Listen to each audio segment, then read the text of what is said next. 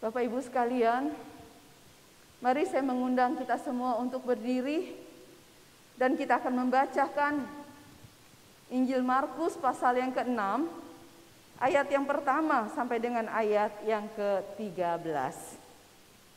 Opa Oma yang ada di RPUK Bilabong yang tidak bisa berdiri tidak apa-apa, bisa tetap mendengarkan pembacaan firman Tuhan menurut Injil Markus pasal yang ke-6 ayat 1 sampai dengan ayat yang ke-13.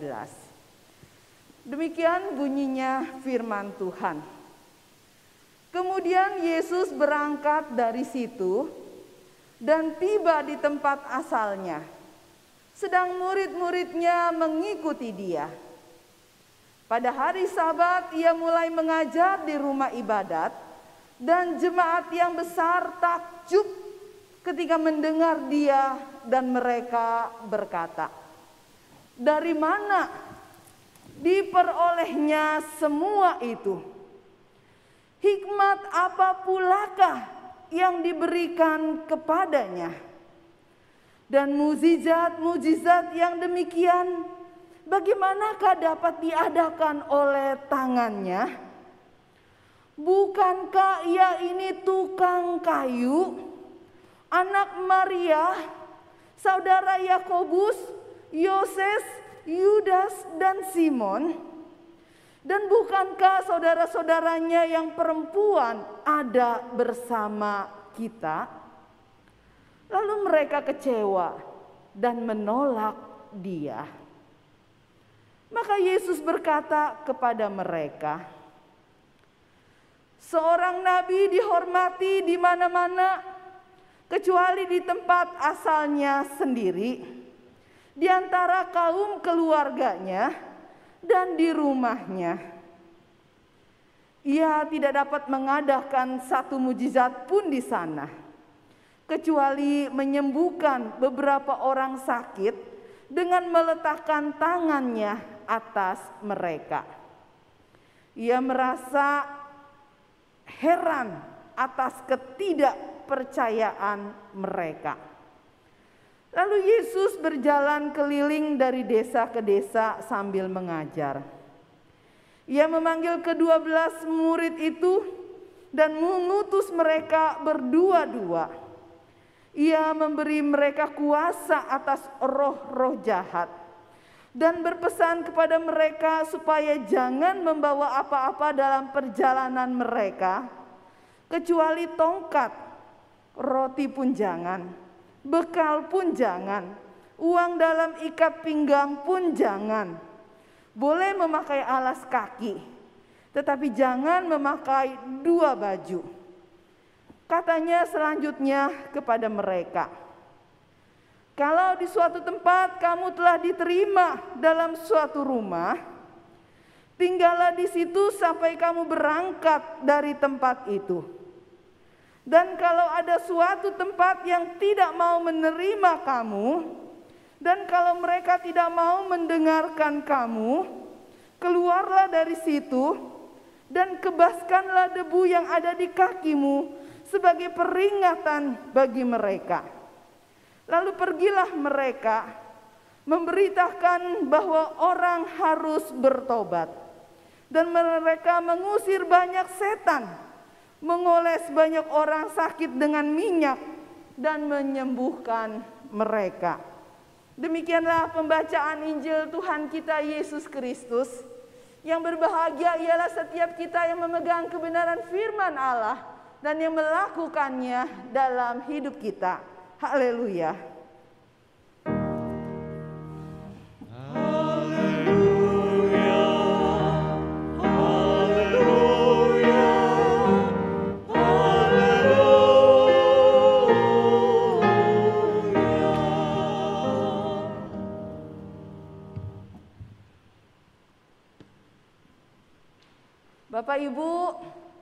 Ada di rumah, Opa Oma yang ada di RPUK Muara Kasih Bilabong.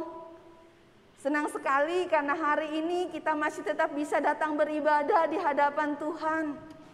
Bahkan nanti kita juga akan menerima perjamuan kudus dari Tuhan. Kita percaya itu semua karena kasih sayang dan anugerah Tuhan. Dalam kebaktian pada hari ini, tema yang kita angkat adalah siap ditolak. Nah, Bapak Ibu serta saudara sekalian, berbicara tentang penolakan, saya pernah bercerita kepada Bapak Ibu serta saudara sekalian dalam beberapa waktu yang lalu ketika saya khotbah bahwa sesudah saya menyelesaikan pendidikan di Seminari Alkitab Asia Tenggara, sebelum saya diutus keluar untuk melayani Tuhan, Ibu Pendeta Rahmiati yang waktu itu wali saya dan dia bertanya kepada saya, "Siap Lina untuk melayani? Apa yang masih kamu takutkan?" Dan saya bilang sama dia, "Siap nggak siap, Bu, tapi saya takut banget."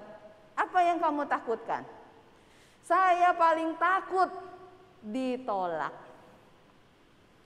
Ibu Rahmiati nggak banyak omong, tapi dia cuma bilang, memangnya kamu pikir kamu siapa Lina? Sehingga semua orang harus menerima kamu. Per pertanyaan Ibu Ati tidak untuk saya jawab, tapi harus saya pikirkan. Dia bertanya seperti itu. Ia ingin mengatakan bahwa penolakan dalam kehidupan manusia akan selalu ada. Adalah hal yang biasa. Siapa yang tidak pernah mengalami penolakan dalam hidupnya? Siapa yang ketika punya niat langsung bisa mencapai tujuannya. Tanpa ada yang menghalangi, tanpa ada yang menghadang, tanpa ada penolakan, semua bisa setuju. Semua bisa diterima.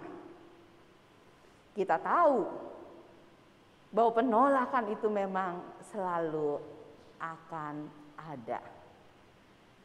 Ketika kita punya satu pemikiran yang baik, kita usulkan, kita sampaikan.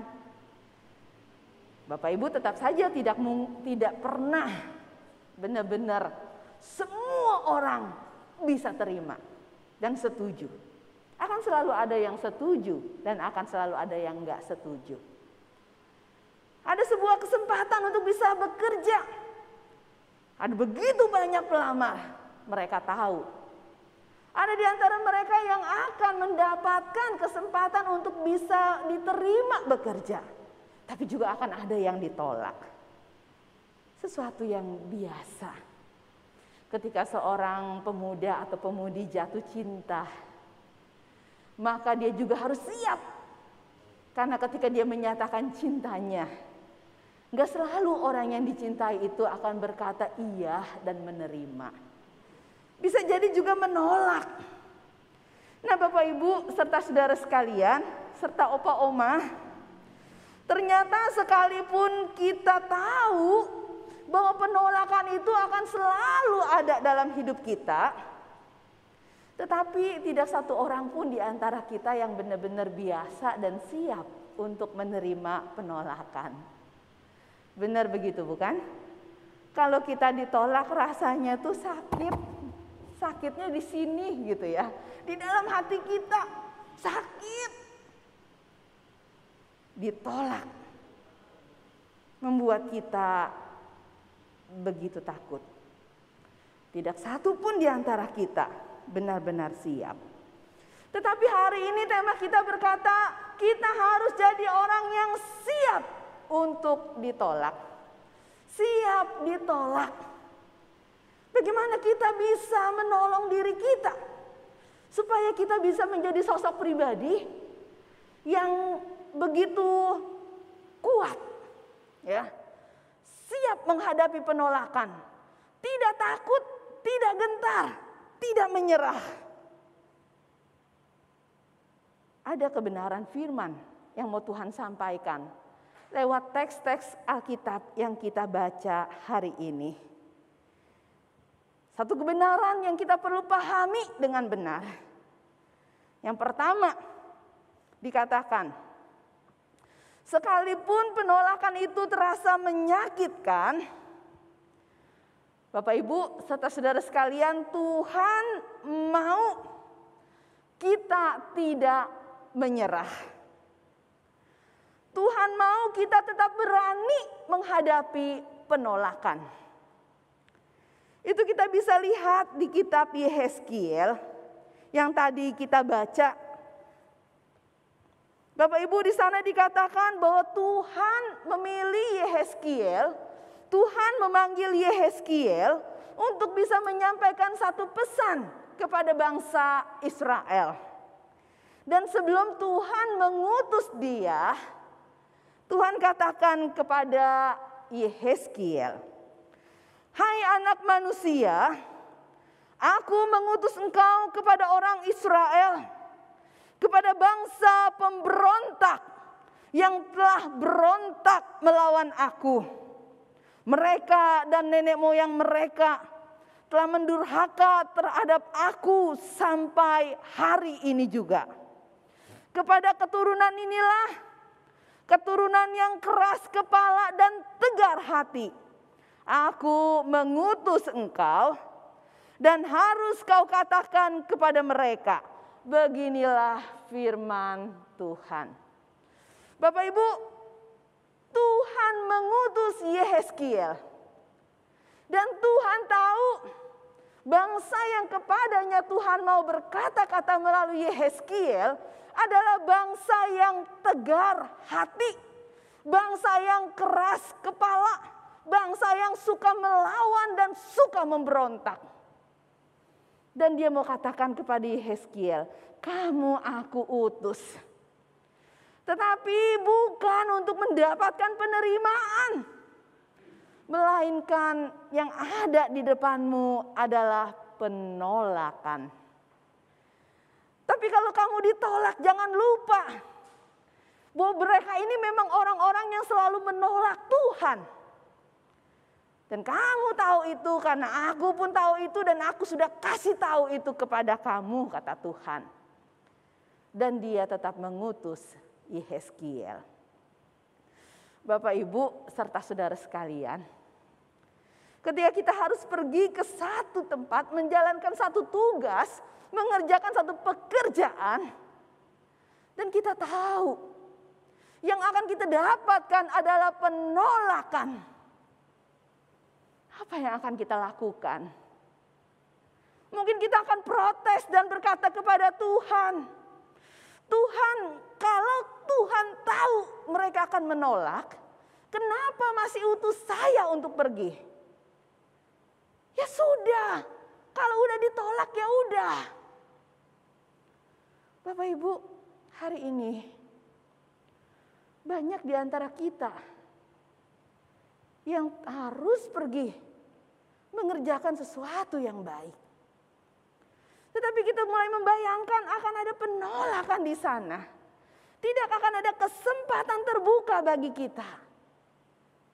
Apa yang akan kita lakukan? Banyak orang menyerah, pasrah. Ya sudah apa yang terjadi terjadilah. Bicara tentang penolakan yang akan dihadapi Hari ini banyak di antara kita, warga masyarakat di negeri kita yang terpapar COVID. Sementara rumah sakit semuanya penuh. Saudara-saudara, beberapa hari yang lalu bersama dengan koko dan keponakan saya saya tidak hadir bersama-sama mereka, tapi mendampingi mereka saja dari jauh. Apa yang dilakukan oleh mereka berusaha mencari rumah sakit untuk memberi pertolongan kepada istri kokoh. Satu rumah sakit ke rumah sakit yang lain dan mereka semua katakan, tidak bisa, kami tidak bisa terima. Sudah penuh, overload, nggak ada lagi tempat. Koko saya sudah menjadi lemah. Dan dia hanya berkata, ya sudah. Tapi anaknya tetap kuat. Dan dia berkata, tetap mau cari rumah sakit. Paling nggak UGD aja. Berusaha dengan sungguh-sungguh. Kata Pak udah pasti ditolak. Tapi nggak apa-apa tetap kita kerjakan. Bapak Ibu, karena kasihnya. Akhirnya mereka terus mencari seharian. Dari pagi sampai tengah malam. Sampai akhirnya istrinya Koko meninggal. Dan saat itu ya sudah. Tetapi saya melihat apa? Ada dua sikap yang berbeda di sana. Ada orang-orang yang ketika melihat ada penolakan, dia sudah nyerah aja. Tapi ada juga orang-orang yang walaupun tahu ada penolakan, tapi dia tahu ada sesuatu yang besar yang sedang diperjuangkan, maka mereka akan terus bertekun. Gak apa-apa ditolak, coba lagi, coba lagi, coba lagi. Tuhan semangat seperti itulah yang dimiliki oleh Allah kita. Dia tahu umat Israel itu bangsa yang keras hati, keras kepala, tegar hatinya, sulit untuk diubah. Tapi Tuhan terus berulang-ulang datang kepada mereka. Berulang-ulang menarik mereka dengan tali kesetiaan. Berulang-ulang mengutus banyak orang untuk berkata-kata dan berbicara kepada setiap mereka. Tuhan tahu akan ada penolakan. Tapi dia tidak menyerah. Karena dia mau katakan kepada mereka masih ada nabi. Masih ada Allah di tengah-tengah mereka. Masih ada pesan firman yang disampaikan. Masih ada kepedulian Allah atas setiap mereka. Tuhan mau kita melakukan hal yang sama. Sekalipun sadar di sana ada penolakan, tapi Tuhan tetap mengutus. Tuhan tidak patah hati. Tuhan tidak patah semangat. Tuhan tetap melakukannya dengan teguh. Dan dia meminta setiap kita juga untuk berani. Bapak Ibu, pekerjaan baik apa yang Tuhan mau kita lakukan? Kasih yang besar yang seperti apa yang Tuhan mau kita nyatakan? Mungkin kita sadar ada penolakan. Mungkin kita sadar ini seperti membuang permata di tengah-tengah kubangan. Sia-sia Tuhan, buang-buang energi. Tapi Tuhan bilang tetap hadapi, tetap lakukan. Jangan sembunyi. Aku mengutus engkau. Tugas kita bukan untuk membawa keberhasilan. Tugas kita bukan untuk membawa hasil pertobatan, perubahan. Tugas kita adalah menyatakan dan mengingatkan ini yang benar. Allah ada dan dia tetap peduli dengan segala situasi kita. Bapak Ibu, penolakan itu memang terasa menyakitkan. Tetapi Tuhan tidak mau kita menyerah. Dia mau kita berani untuk menghadapi penolakan. Hal yang kedua Bapak Ibu yang kita harus ingat dari pesan firman Tuhan pada hari ini.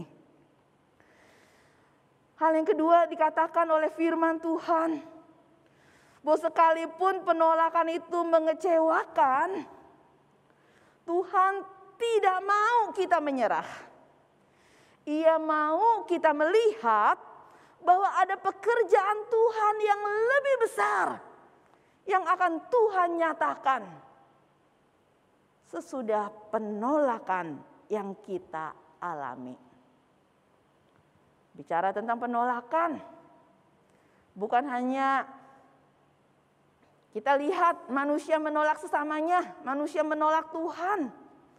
Tetapi dalam 2 Korintus pasal 12 ayat yang kedua sampai ayat yang ke-10 Dalam penggalan beberapa ayat di sana dikatakan oleh Paulus, dan supaya aku jangan meninggikan diri karena penyataan-penyataan yang luar biasa itu, maka aku diberi suatu duri di dalam dagingku, yaitu seorang utusan iblis untuk mengocoh aku, supaya aku jangan meninggikan diri. Tentang hal itu sudah tiga kali aku berseru kepada Tuhan supaya utusan iblis itu mundur daripadaku.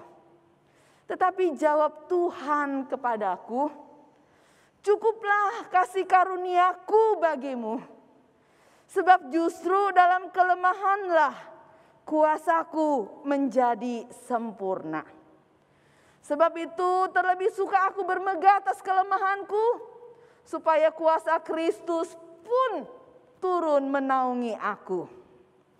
Bapak, Ibu, serta saudara sekalian, kadang Tuhan memakai penolakan untuk menyatakan kepada kita jalan lain, cara kerja Tuhan yang lain, yang berbeda dari apa yang kita pikirkan dan bayangkan dan harapkan.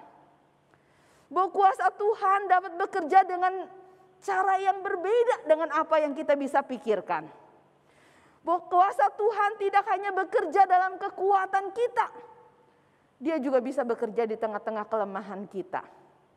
Pemeliharaan Tuhan, berkat Tuhan, bukan hanya ada pada kita saat kita kuat, sehat, dan baik-baik saja, tapi juga ketika kita mengalami keterpurukan, kelemahan, ketidakberdayaan satu kondisi yang membuat kita berkata saya nggak sanggup lagi melakukan apa-apa. Terlalu berat, terlalu sukar, terlalu sulit. Saya menyerah. Saya mohon Tuhan buka jalan begini. Tapi belum tentu Tuhan kasih jalan seperti yang kita mau. Kadang Tuhan bilang tenang, percayalah Aku tahu apa yang aku lakukan. Kalau engkau lemah sekalipun, aku nggak akan membiarkan dan meninggalkan engkau. Kasih karuniaku akan cukup bagimu. Itu kata firman Tuhan. Bapak Ibu, ketika kita mengalami penolakan dari manusia, kita bisa katakan, enggak apa-apa saya ditolak kamu saya masih punya Tuhan.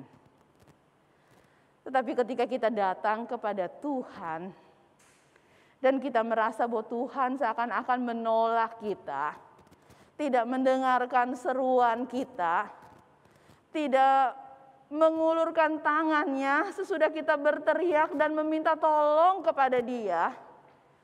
Berapa banyak di antara kita yang kemudian menjadi begitu kecewa, Berapa banyak di antara kita yang kemudian menjadi begitu tawar hati.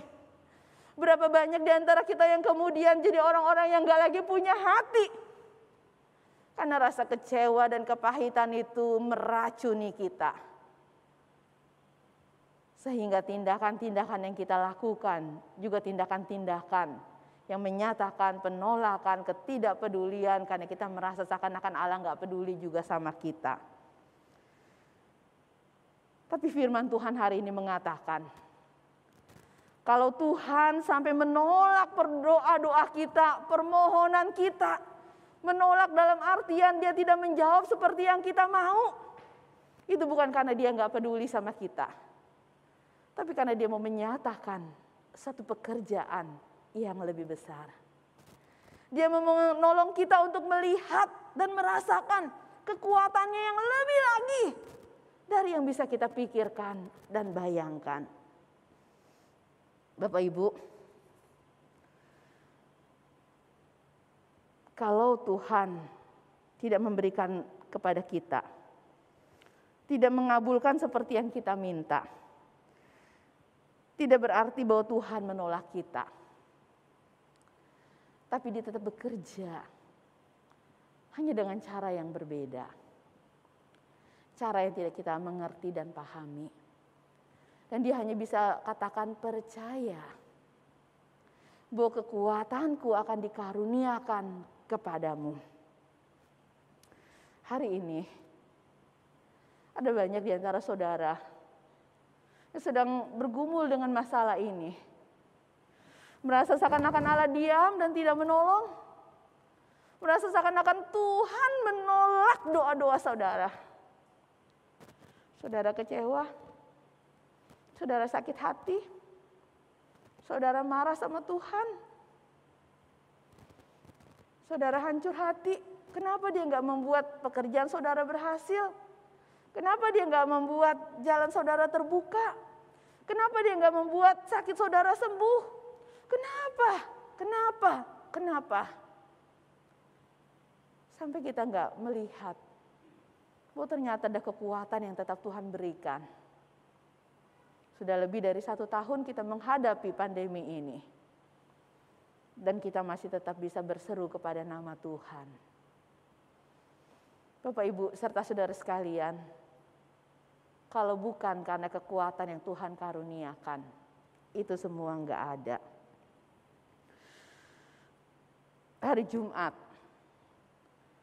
ketika kakak ipar saya meninggal, dan waktu itu posisinya mayat ada di rumah. Karena Koko memutuskan untuk membawa dia pulang ke rumah. Dia bilang nggak apa-apa, bisa Nanti bilang RT, bilang RW, ke puskesmas, ke kelurahan, pasti akan ditangani. So, saudara, tapi ternyata tidak semudah itu. Dari jam 12 mayat itu ada di rumah yang sudah terpapar COVID. Dan kami telepon sana sini, ke semua nomor satgas. Semuanya dijawab sama mesin, suruh meninggalkan pesan, nggak ada operator yang berbicara. Kami berusaha mengurus ini itu, tapi kemudian Pak RT bilang suruh datang dulu keluarganya yang nggak COVID, baru saya mau bicara sama kamu. Katanya kepada keponakan saya. Lalu tengah malam itu juga saya nggak bisa datang ke sana saya harus menjaga ada banyak orang tua di rumah. Jadi keponakan saya datang dari Jonggol ke sana di daerah Tangerang, Kampung Melayu. Saudara-saudara, sesampainya di sana ternyata ketemu RT-nya pun enggak, enggak ada orang sama sekali. Sepi. Ketok-ketok rumah Pak RT, enggak dibukain pintu. Gimana oh ketok lagi. Dan waktu ketok akhirnya keluar. Dan ternyata jawabannya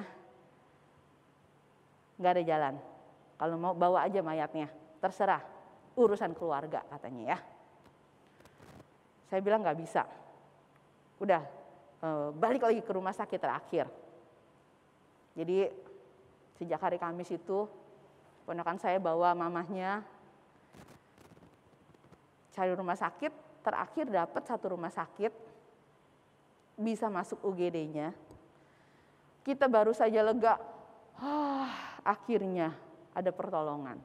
Tapi kemudian dia telepon lagi, cuma bisa dua jam.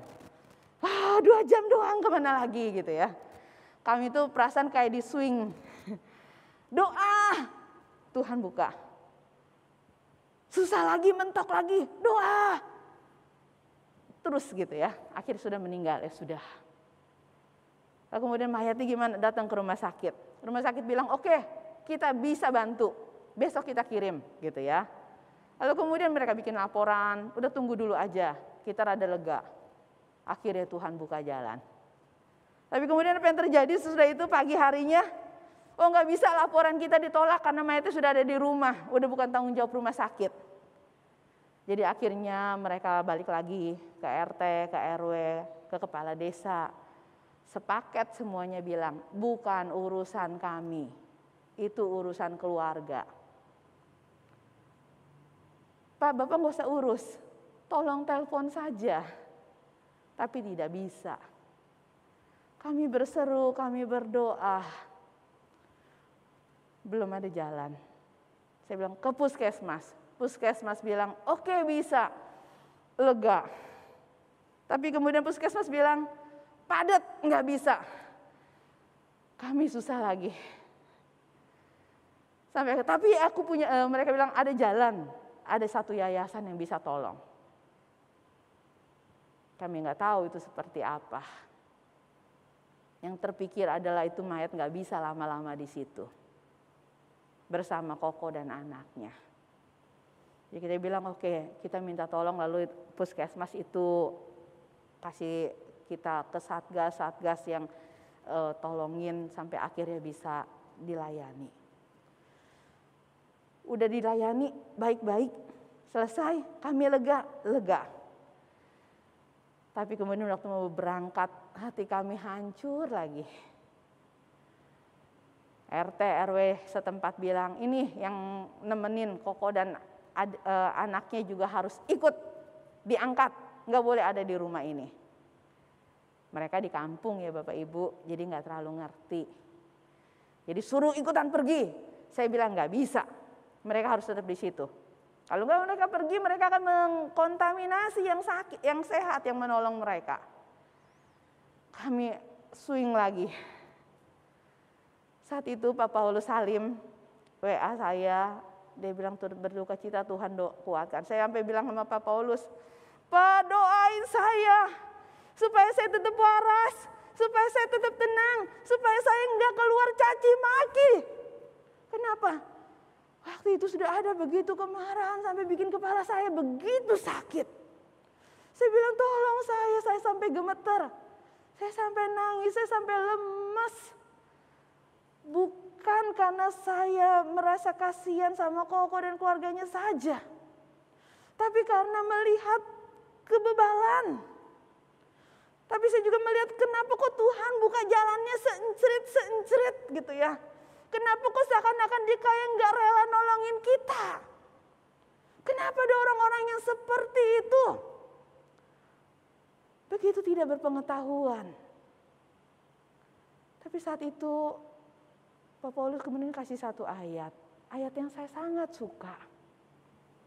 Tuhan itu sebagai penolong dalam kesesakan sangat terbukti. Saya berdoa bersama suami, anak. Bapak Ibu, Tuhan tidak memberikan kepada kita seperti yang kita minta. Tapi dia menunjukkan kepada kita kekuatan.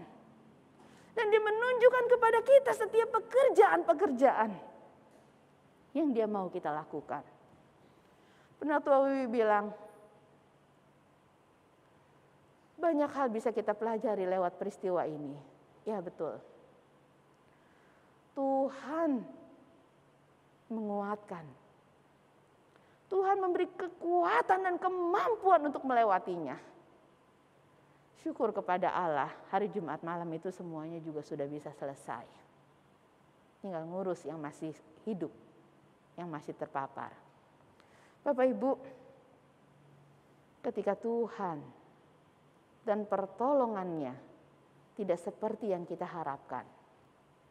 Seakan-akan dia menolak kita. Tuhan bilang jangan biarkan kekecewaan meracunimu. Karena lihat aku tetap ada. Aku tetap punya jalan.